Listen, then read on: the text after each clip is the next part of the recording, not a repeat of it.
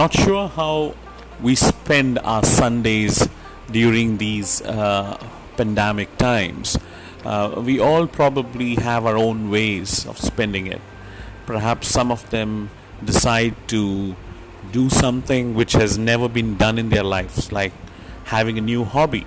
Uh, some of them might decide to have an evening spent watching movies. Uh, some probably cooking new dishes, and so on and so forth. So, whatever it is, I think the point I'm trying to make here is about a goal on a day. Short term goals are always, always exciting. So, it's always important that we set a very important but yet short term goal uh, and achieve it at a pace that is of our liking, not the liking of someone else.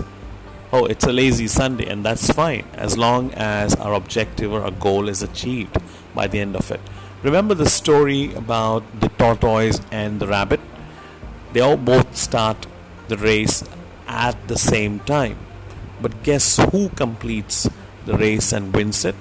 It's the slow and steady tortoise.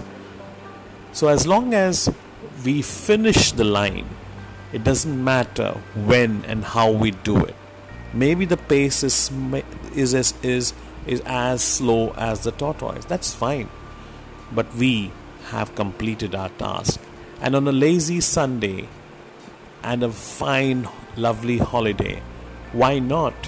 Why not enjoy the privilege of having the time on our side?